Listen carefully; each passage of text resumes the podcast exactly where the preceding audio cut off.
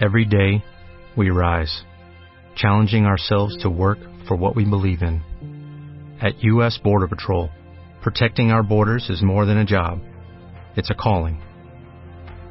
Agents answer the call, working together to keep our country and communities safe. If you are ready for a new mission, join U.S. Border Patrol and go beyond. Learn more at cbp.gov/careers. Los mejores ambientes para tu casa están en Viva Bonito de Liverpool. Encuentra en exclusiva la nueva línea de productos Marta de Baile Home con todo lo que necesitas para decorar tu casa. Vajillas, cubiertos, cojines, cristalería, manteles y decoración inspirada y creada por Marta para los que aman vivir bonito. Liverpool es parte de mi vida. Mississippi in about 1943. I don't quite recollect where I ended up, but it was somewhere that I shouldn't have been. Now there are things when I look back and start thinking, man, where did my life go? But you know what? There's one thing I never ask myself. That is, where am I to be tomorrow? When the whole damn world just keeps on changing. When the whole damn world won't never be the same. When the whole damn world just keeps on changing. When the whole damn world won't never be the same. I'm gonna ride this train right down to my graveyard. I'm gonna ride this train right down to my grave. I'm gonna ride this train right down to my graveyard. I'm gonna ride this train right down to my grave. Ahora sí me gustó, Lucecita. Esto es Icarus featuring Anifa Quinola. Se llama Ride This Train. Ahora sí es jueves, ahora sí viene al caso. Y aparte, me gustó la voz de este hombre. Es como hijo de Barry White, ¿no? Un poco, claro. ¿Cómo amanecieron cuentavientes? ¿Cómo les va la vida? Hoy tenemos un programa lleno de cosas. Vamos a hablar de, eh, con Gaby Pérez Islas. Este, vamos a hablar sobre bacterias con el doctor Luis Alfredo Ponce, jefe del laboratorio de microbiología del Instituto Nacional de Ciencias Médicas y Nutrición Salvador Subirano. Saben todo lo que van a aprender.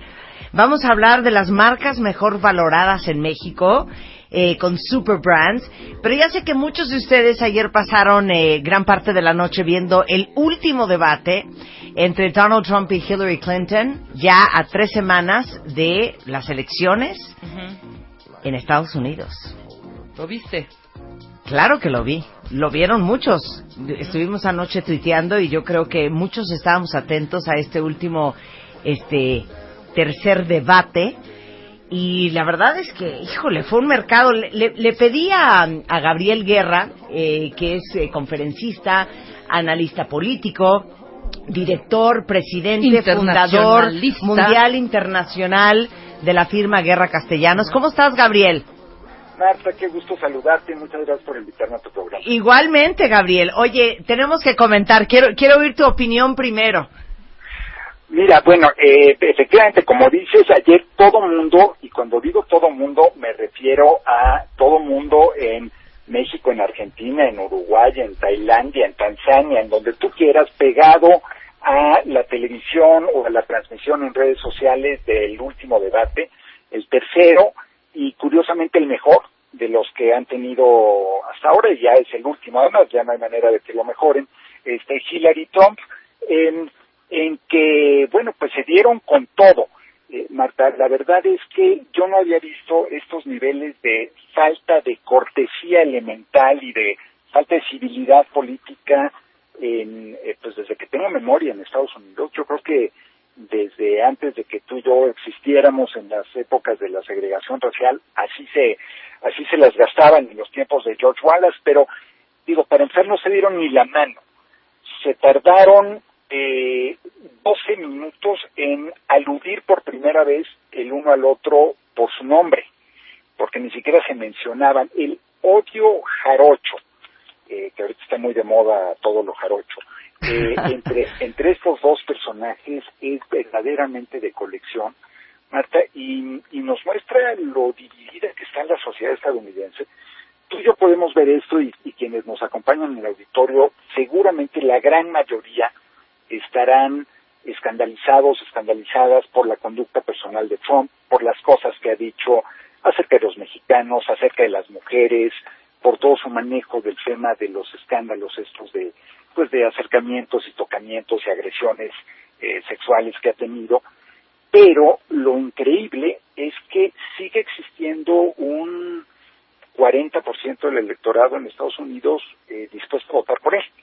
Y estamos hablando de eh, millones y millones de personas. Entonces algo tocó este hombre en la fibra de los estadounidenses de clase media media baja que los tiene encantados y que puede hacer lo que sea y decir lo que sea, como ayer, eh, y no pierde ese, ese piso de apoyo eh, pues muy radical y muy irracional que tiene.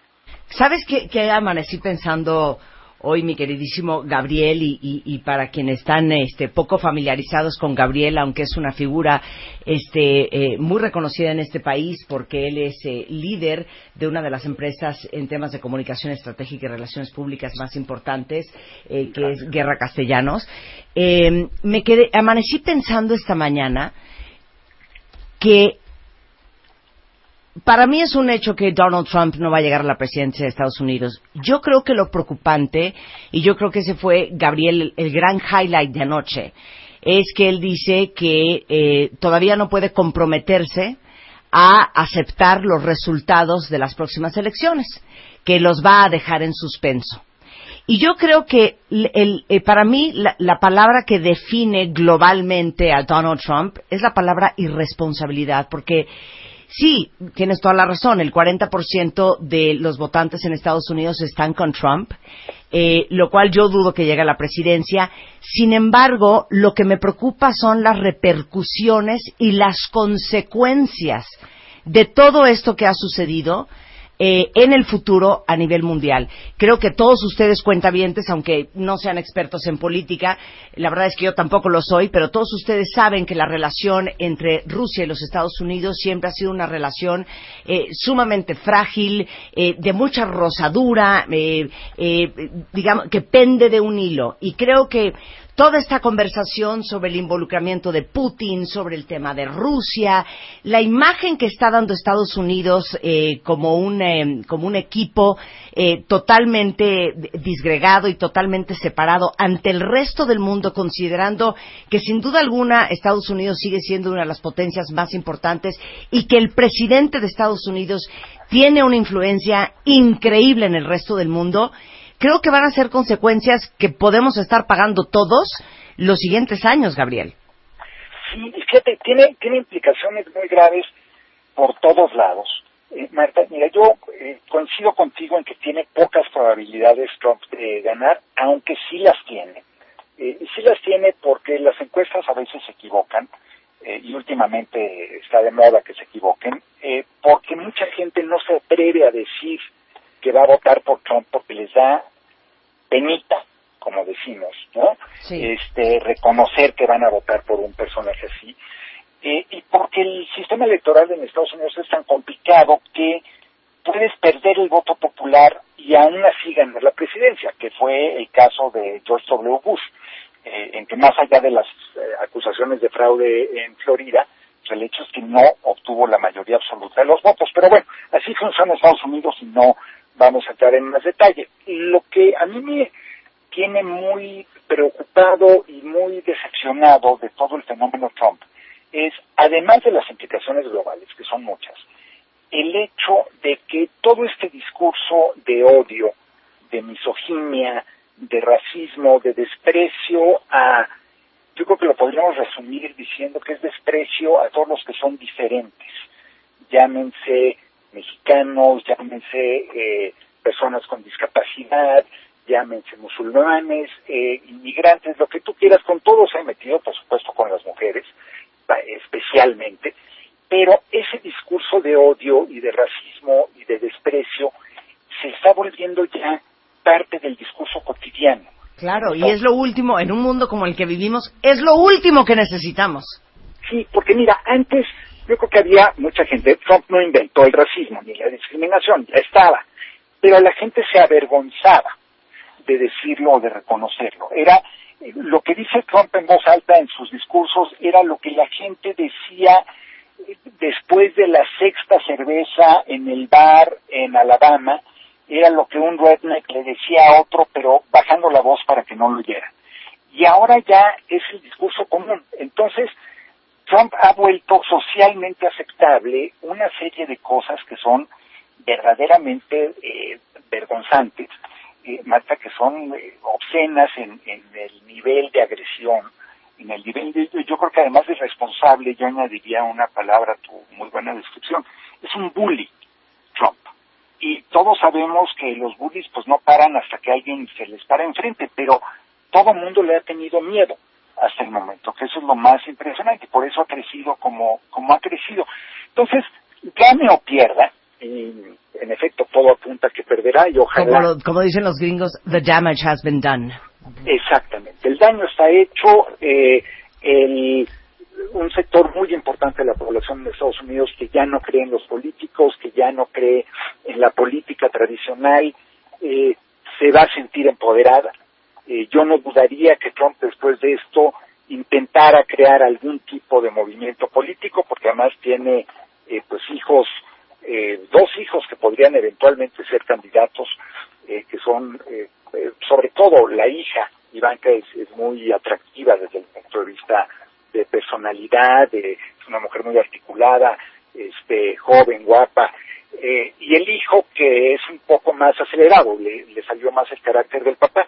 Entonces, de aquí Trump va a salir ganando, ya sea haciendo negocios o un partido o una nuevo canal de televisión o lo que tú quieras, pero los que salen perdiendo son todos los decenas de millones de personas que viven en Estados Unidos, que son inmigrantes, que son eh, diferentes, que son pobres, que tienen alguna eh, discapacidad, las mujeres, o sea, el paso para atrás que está dando Estados Unidos en términos de vamos a, decir, de civilización, a ese, a ese nivel lo veo, es un paso de 30 o 40 años para atrás. Esto lo regresa a los años 60. ¿Y las repercusiones globales, Gabriel, cómo las ves? Mira, eh, los mercados yo creo que están muy preocupados porque además mucho de lo que está planteando Trump son medidas proteccionistas verdaderamente eh, increíbles, ¿no? De, de, de, un nivel regresivo tremendo y eh, muchos de los planteamientos de Trump frente a la OTAN, frente a las alianzas que tiene Estados Unidos en Asia Pacífico, pues también son muy radicales. Entonces, ahí yo creo que habría una sacudida importante de mercados, luego se estabilizarían, pero también el comercio internacional, eh, la apertura comercial, todos sufrieron un revés muy importante. Y eso, pues evidentemente tiene un impacto en nivel de vida. Hoy leía yo un dato muy interesante en el Wall Street Journal que decía, a ver, si Trump gana, eh, el nivel más alto de ingresos en Estados Unidos tendría una carga adicional de impuestos del 6-7%. Pero los más pobres tendrían una pérdida de poder adquisitivo de alrededor del 60%, por lo que se encarecerían los productos.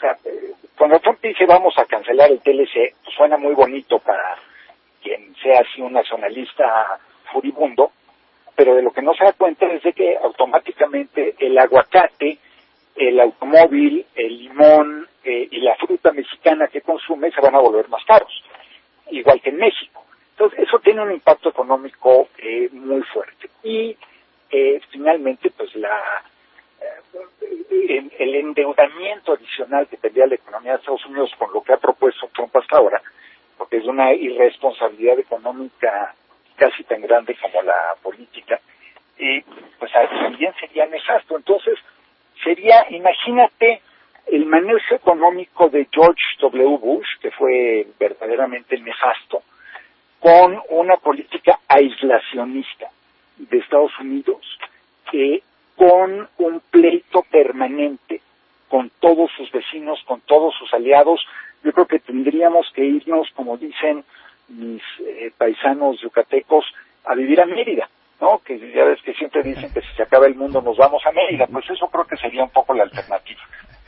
Eh, yo, yo, yo siempre he pensado, y lo, he comentado varias veces al aire, eh, te guste el gobierno de los Estados Unidos o no te guste, la influencia que tiene Estados Unidos a nivel mundial, algunos otros dicen que Estados Unidos es como la policía del mundo y que por supuesto que dentro de las grandes potencias mundiales tiene un gran peso el gobierno este, norteamericano.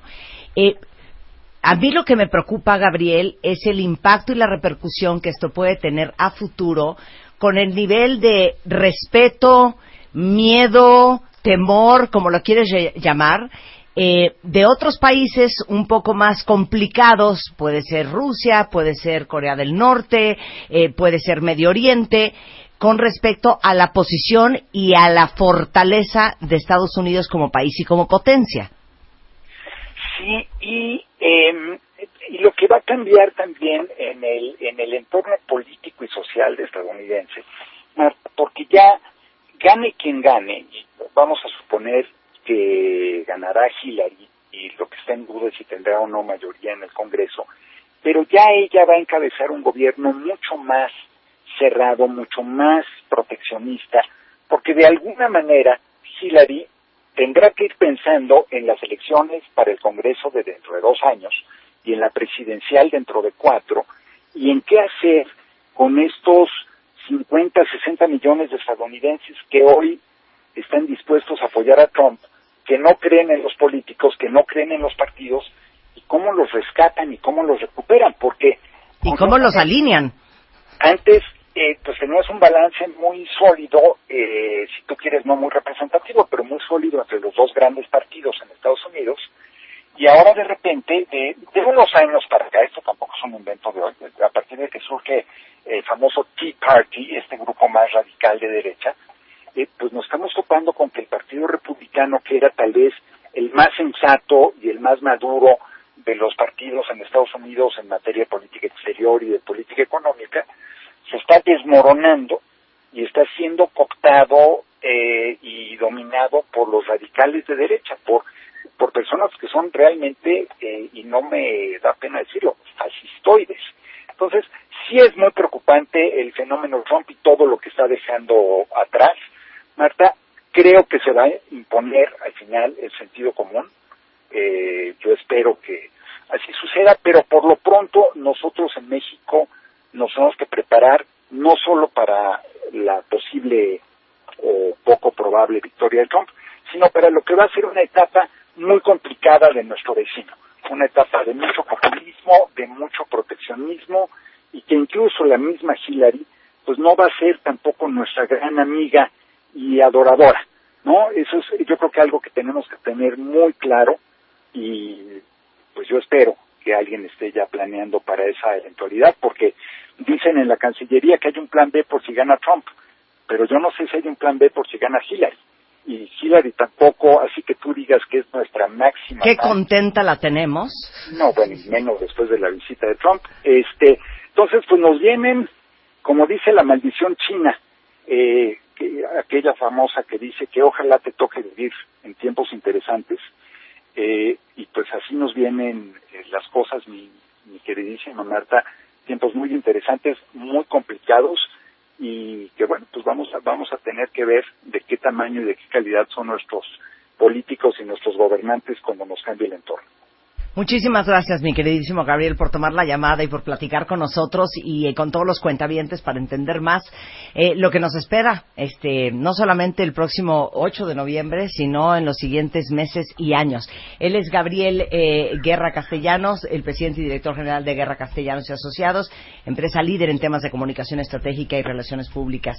Muchas gracias, Gabriel. Muchísimas gracias a ti, Marta, te mando un abrazo y gracias a todos sus cuentavientes por habernos dado un de.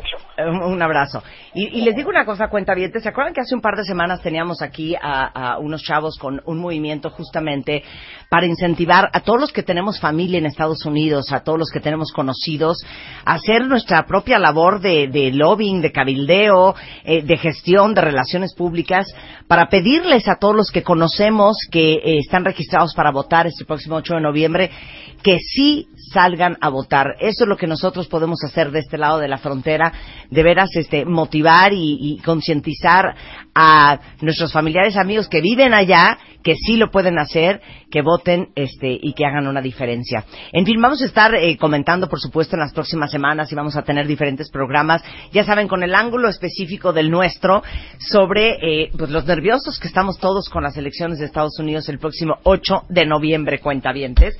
Querían comentar, pues ahí está, ya comentamos. Oigan, este, hoy es jueves y hoy es jueves de consultorio MOA.